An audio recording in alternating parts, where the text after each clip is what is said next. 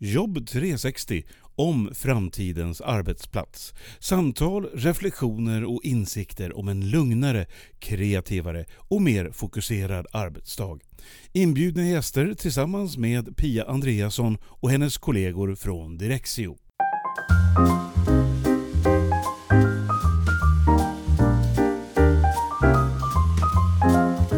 Siffror, det är någonting som jag verkligen gillar. Om man mäter någonting så kan man ju uttrycka det sen i siffror. Och så kan man titta på de siffrorna och fundera på vad betyder det här? Och i bästa fall så kan man ju då använda de här siffrorna och göra analyser som gör att man kan förbättra saker och ting i framtiden. Framförallt kanske då på kontor och företag som jag ju tänker mest på. Och idag i podden träffar jag en sån person som just analyserar sådana här insamlade siffror. Och det handlar ju såklart om framtidens kontor. Men också nuläget. Vad kan vi se ett år drygt in i coronaviruset? Vad har hänt med medarbetarna på kontoren? Välkommen till Jobb 360!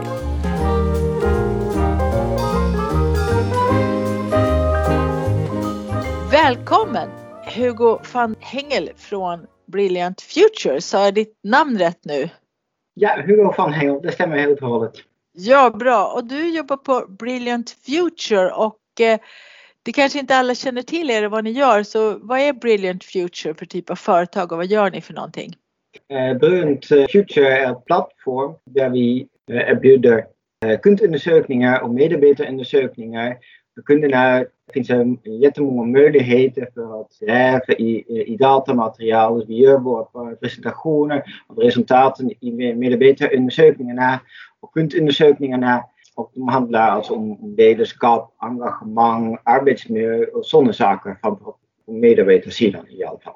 Vi gör även kundundersökningar och de handlar om uh, hur enkelt är det att man kan lösa ett ärende eller hur nöjda kunderna är vi skapar insikter så att kunderna kan se hur det står till i uh, organisationen. Ja, jag kikade lite på er hemsida här innan vi skulle prata vidare. Då såg jag en bild som är där det sitter en person och tar in data och sen så kommer det ut tankar och, och olika saker ur huvudet på den här tecknade figuren vad man kan göra med den ja. data som man samlar in. Jag tyckte det var en väldigt bra bild för att data är ju liksom det är ju väldigt bra att det går att mäta och göra staplar och så men sen ska man ju göra någonting med dem också. Jag tänkte faktiskt senare här i poddserien prata med en kollega till dig, Emma, som ska få berätta lite mer om hur kan man använda det här då vad, vad brukar era kunder göra för åtgärder och så för att ni har ju också personer som kan hjälpa företagen att uttyda de här data och hjälpa till vad man kan förbättra sig, eller hur? Ja, absolut. Och eh, det är jätteviktigt att eh, allt vi gör är helt eh, datadrivet. Alltså, vi baserar våra analyser på fakta, alltså, alltså data som är det allra viktigaste för att bestämma hur vi ska göra och vilka åtgärder vi ska, vi ska ta. Ja, för sen kan man ju mäta sen också då efter en viss tid. Har det blivit den förbättringen som vi hoppades på, eller hur? Det är väl därför det är så viktigt att utgå från ett, ett utgångsläge som man har mätit. Ja. För att sen kunna värdera och vikta om man har nått någonstans med sina åtgärder. Ja, nej, men det är jätte, jätteviktigt. Och jag jobbar som, eh, som analytiker, alltså jag jobbar he, hela tiden med att analysera data. För att se om det finns trender, positiva trender, negativa trender i vissa områden. Finns det skillnader mellan olika branscher? Alltså, allt möjligt kring det egentligen. Ja, och det är precis där vi ska fokusera idag. För att jag är väldigt nyfiken på såklart som många andra är. Vi har ju haft eh, coronaviruset nu i ett år och då fanns det ju ett utgångsläge hos företag kanske för ett och ett halvt år sedan, två år sedan när ni mätte och så såg ni vissa saker och jag är ju helt säker på att det måste ju ha hänt saker i och med corona och kanske har hänt inte bara en sak utan flera olika saker. Och allt det här har ju också betydelse för framtiden därför att om man gör analyser och ser så är det för att man vill se någonting och så vill man kanske själv påverka en viss riktning. Men den här gången har ju alla blivit påverkade utan att ha tagit något beslut eller någon tanke från början vad det ska bli. Och det måste ju vara extra spännande för dig när du sitter och mäter, eller hur Hugo? Vad, vad ja, händer? Absolut. Ja, utifrån ett, ett analysperspektiv är det, är det helt fantastiskt att det finns, ett, finns en uh, coronapandemi eftersom det finns jättemycket att analysera. Men samtidigt är det, är det såklart jättetråkigt att uh, allt vad som har hänt. Men om vi nu kollar trenderna som finns. Det finns några långsiktiga trender om vi eh, tar en utveckling från 2016, 17, 18, 19, 2020. Jag får ofta frågor uh, om det finns något trendbrott eller att det har hänt något 2020. Men jag måste säga att det finns en ständigt positiv utveckling när det gäller engagemang som vi ser i de, de olika organisationerna, energi, arbetsmiljö, ledarskap. Och det finns egentligen en sån positiv utveckling som fortsätter även under 2020. Egentligen jättebra om det på detta sätt att vi ser en positiv utveckling. Men vi måste också säga att när vi kollar på kortere perioder, till exempel på kvartalnivå och månadsnivå, då finns det, de skillnader och varierade och då går det upp och ner. Men den långsiktiga trenden är i alla fall att det är positivt. Det låter ju väldigt bra, det kände jag faktiskt inte till men när jag tänker i min värld så har ju välbefinnande och engagemang och så på arbetsplatsen att göra med hur mycket man själv också känner att man kan påverka och vara delaktig. Så att det betyder ju då att om, om det finns en pågående positiv trend i engagemang och så, så har det ju också samma pågående trend i att människor känner att de verkligen kan göra bra saker på sin arbetsplats.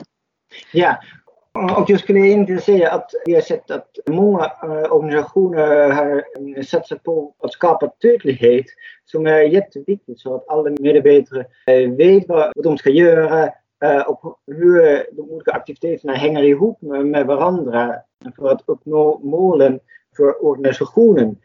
Om man har en sån, sån tydlighet då spelar det egentligen ingen stor roll om man jobbar på distans eller på en annan plats än, än den ordinära arbetsplatsen. Om man har tydliga mål då kan man behålla sitt engagemang. Man vet vad man, vad man ska göra och man kan helt enkelt fortsätta med det. Det är i alla fall min tolkning eh, varför det inte finns någon, någon minskning i engagemanget. Jag tror att det kanske man skulle ha trott då, då när det blev så här att alla som kan jobba hemma ska göra det och att många företag mer eller mindre motade hem sina medarbetare och vissa tyckte det var väldigt skönt att få jobba hemma och slippa restider, hinna gå ut med hunden och så och andra upplever det kanske som mer negativt. Men jag tror nog att vi till mans trodde lite att eller lite till kvinns ska man väl också säga, trodde att det här skulle påverka oss mera negativt än vad det faktiskt har gjort. Men då säger du, ni ser inte att det har blivit något verkligt brott där i, i hur man mår? Nej. Nej, men ni måste eh, ändå se att det finns en positiv utveckling om vi kollar nu per kvartal, kvartalnivå. De första kvartalen Q1, Q2, Q3 2020 fanns det en positiv utveckling. Och eh, tänker egentligen att många tänkte att det här går över, det är bara temporärt, att vi jobbar hemifrån. Men sen i, i Q4 finns det en tydlig minskning eftersom det blev tydligt att det här ska ta mycket längre tid än vad vi tänkte tidigare. Alltså, eh, det kommer att ta mycket längre tid innan vi går tillbaka, om, om vi överhuvudtaget går tillbaka till eh, hur det var innan pandemin. Alltså då ser vi en, eh, en minskning i, eh, i engagemanget och arbetsmiljö också eftersom många tänker att det ska ta mycket längre tid. Alltså det påverkar engagemanget. Man varit lite uppgiven där i slutet på, på 2020. Ska det aldrig ta slut liksom? Så det börjar spegla sig i era siffror också att människor tänkte oj, vad ska, ska det landa? Ja, Nej men verkligen alltså eh, det, tar, eh, det ska ta med jätte, jättelängre tid än man förväntade sig innan eh, liksom under första halvåret 2020. Då får vi se, alltså ni håller på nu med mätningarna förstås och fortsätter med dem så att det låter som att jag får prata med er i höst igen sen och se vad ja, det har landat. Absolut.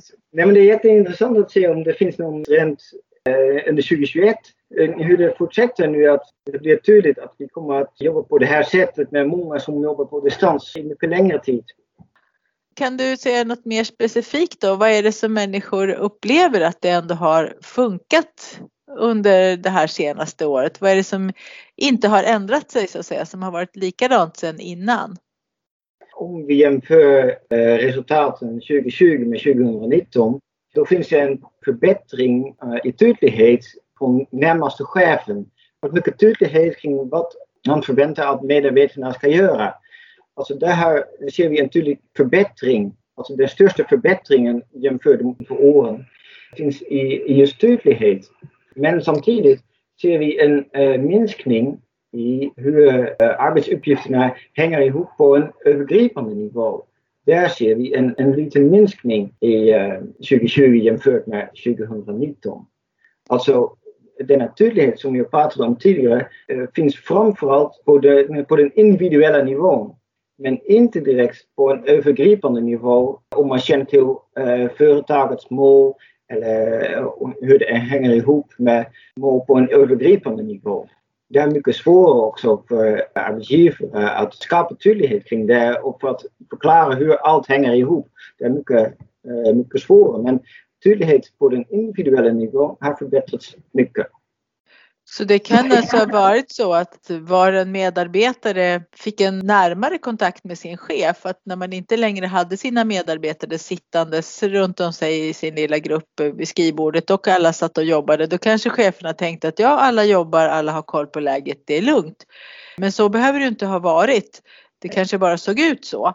Och nu när varje chef måste faktiskt ha mycket närmare kontakt med sina medarbetare, då blir det den här tydligheten att man pratar mer om arbetsuppgiften, vad som ska göras, hur den ska göras och så vidare.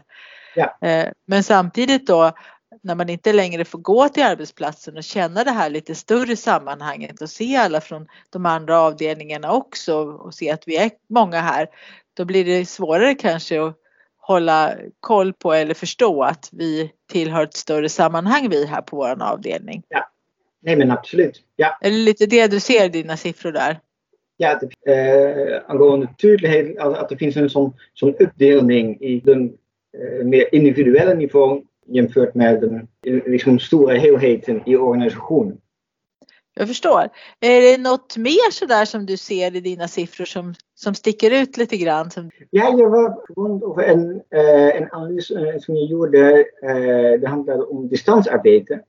Jag såg i mina analyser att de som jobbade hemifrån, i alla fall på distans, de hade färre konflikter i arbetsgruppen jämfört med de som jobbade på den ordinarie arbetsplatsen. Jag har kollat även olika, olika branscher men je ser eh, inget samband direkt branscher, men överallt ser vi att de som har svarat eh, positivt på den frågan, alltså frågan är, är din arbetsgrupp fri från konflikter?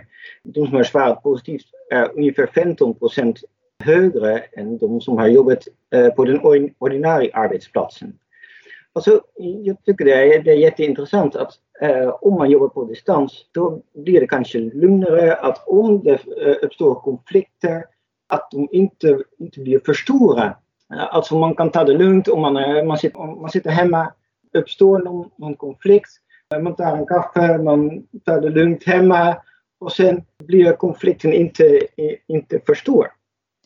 Det är ju jättespännande. Det där är ju någonting som jag också upptäckt när jag håller kurser digitalt och via Teams och Skype och så. Det gjorde mig förvånad för flera år sedan hur mycket mer avslappnade och lugnare mina kursdeltagare var. Jag visste ju att om jag ställer en fråga och jag har en kursgrupp i ett rum vilken typ av svar jag fick på de frågorna. Och sen ställde jag samma frågor, bara om ja, sådana vad man tycker och tänker och hur man brukar jobba, om man har några goda arbetsvanor och så vidare, den typen av frågor. Och det slog mig för flera år sedan hur mycket öppnare människor var som satt hemma vid sin dator. Och då tänker ja. jag på samma sak när du berättar det här att en konflikt på jobbet, man har ju mera distans till den. Som du säger, man är i sitt hem ändå, där kan ju ingen komma och hota en. Och då tänker jag genast på det här med kroppslig närvaro, kroppsspråk som det också är mycket prat om. Man säger att vi behöver varandras närvaro i ett möte för att kunna läsa kroppsspråk. Och då brukar jag tänka att det är ju både på gott och ont. Kroppsspråket kan ju signalera både att jag gillar dig, jag håller med dig, jag tycker som du, vi är överens och raka motsatsen. Men just i och med att vi får mindre kroppsspråk i digitala möten så kanske de här konflikterna då i tycke och, och så vidare inte blir lika starka. För då har vi inte kropparna som man kan lägga armarna i kors och vända sig bort och sådana saker. Det går ju Nej. inte att göra det i ett digitalt möte. Nej, exakt. Det finns en stor påverkan på, på hur, hur man upplever konflikter eller om, om det överhuvudtaget kan finnas någon konflikt.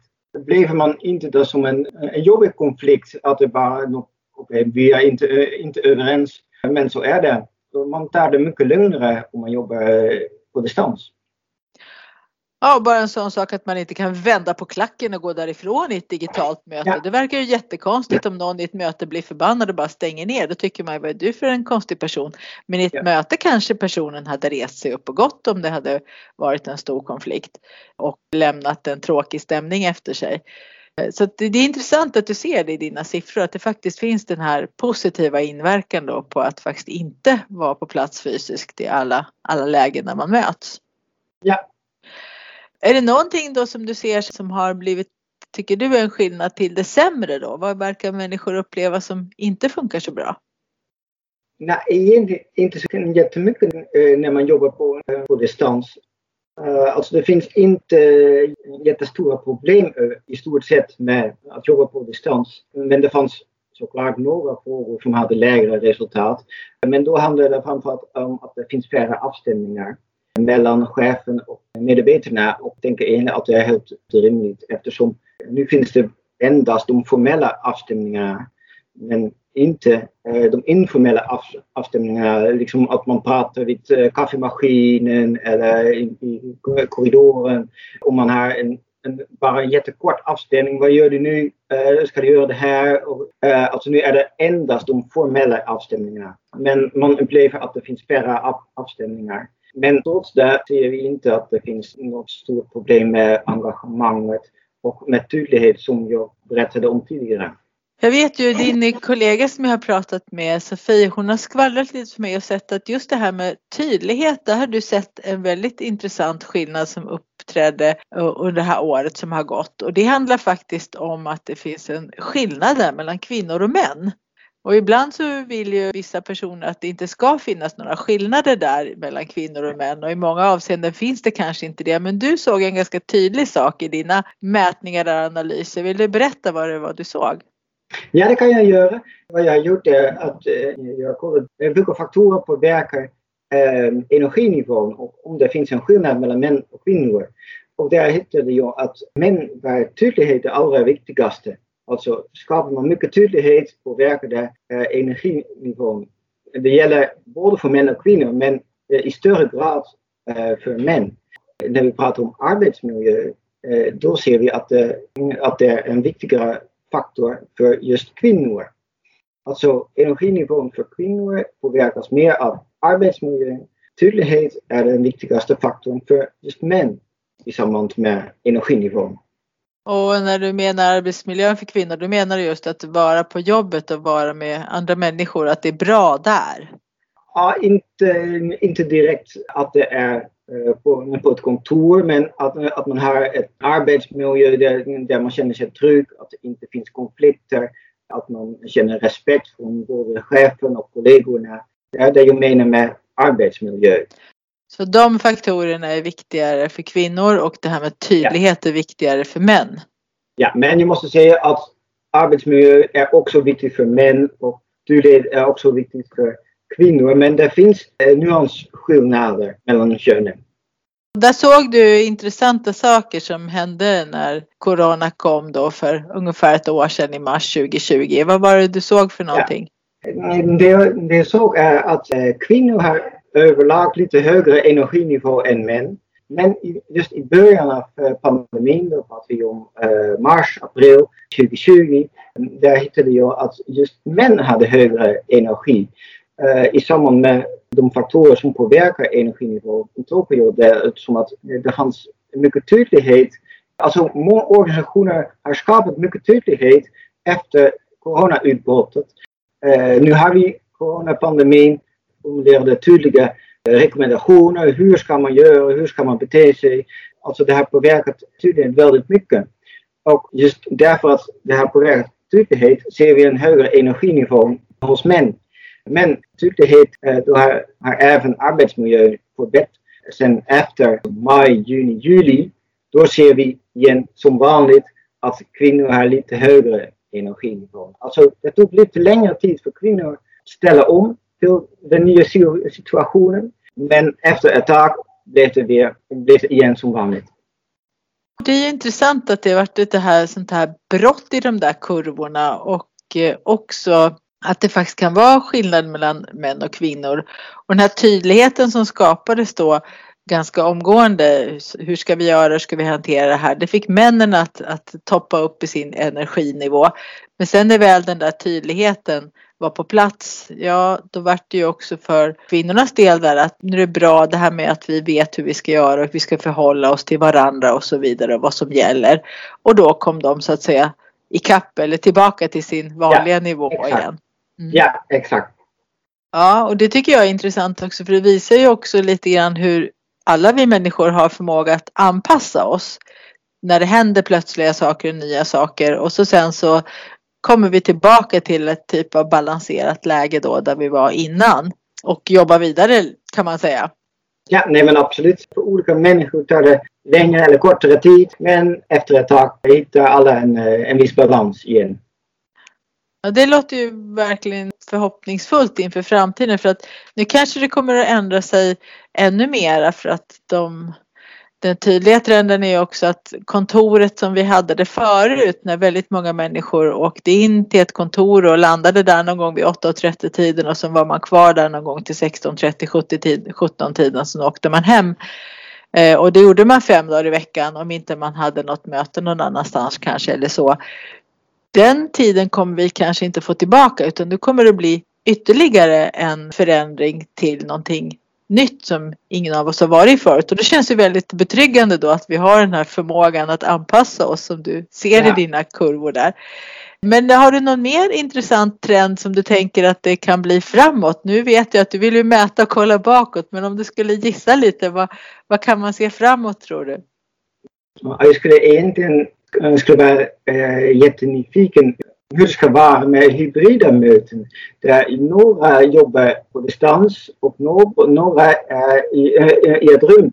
Um, nu har vi ofta möten där alla uh, jobbar på distans för, uh, bakom sin, sin dator. Men hur det, hur det ska bli med uh, hybrida möten. Jag, jag in, vet inte hur det ska vara, om det ska bli bättre eller sämre.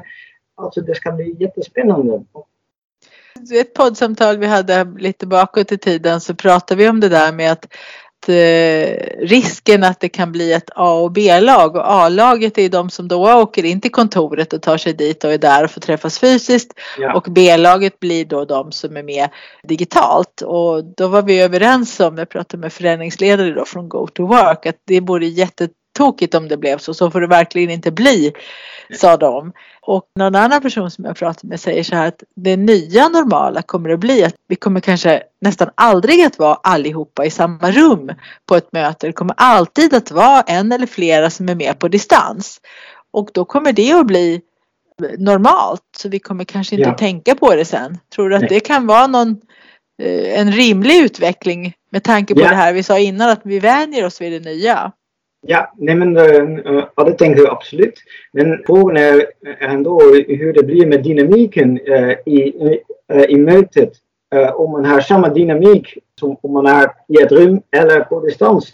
Eller som du säger att det finns två lag i, i mötet. De som är i, i rummet och de som är mer digitalt. jag vet inte om vi ska ha samma, samma dynamik som i ett, i ett vanligt möte som vi hade, hade tidigare det kan ju bli en annan dynamik och som allting tänker jag att det finns ju fördelar och nackdelar med allt. Och jag tänker att de här väldigt pratsamma personerna som förut tenderade kanske att ta över ett möte eller som är lite mer dominanta eller kan prata för sig som det hette när jag var ung, att man, att man hade en bra argumentationsteknik och så.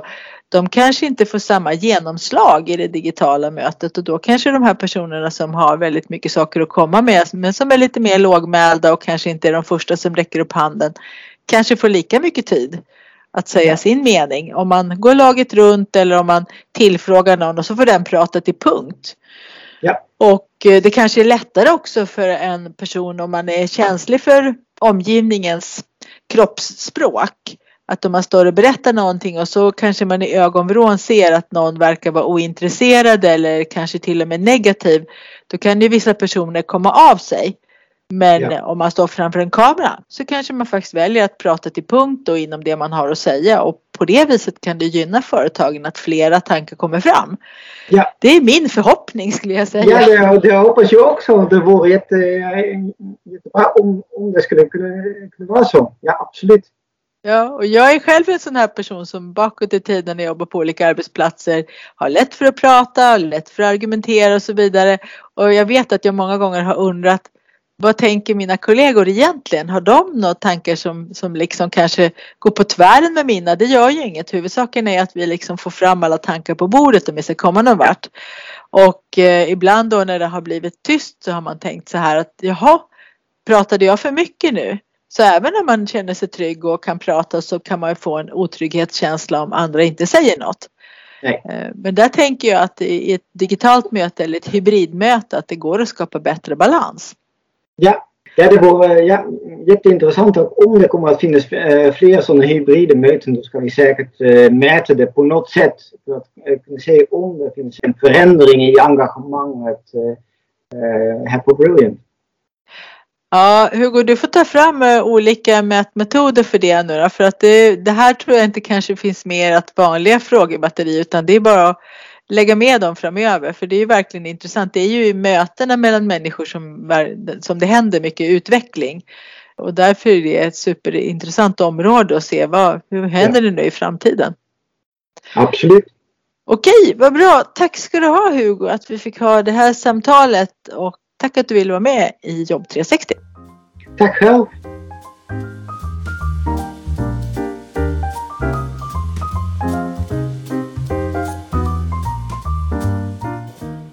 Spännande och intressant tycker jag att få höra sådana här saker. Siffror insamlade på ett bra och överskådligt sätt och sen analyser. Vad säger de här siffrorna? Det jag tyckte var allra skönast att höra det är ju att vi människor är anpassningsbara. Att Hugo såg att det hade svajat till i de här kurvorna de första två, tre månaderna förra våren när coronaviruset slog till. Men sen också att vi har en förmåga att anpassa oss till det nya läget och göra det bästa av det. Det tycker jag känns bra inför framtiden. Tack för att du lyssnar på Jobb 360.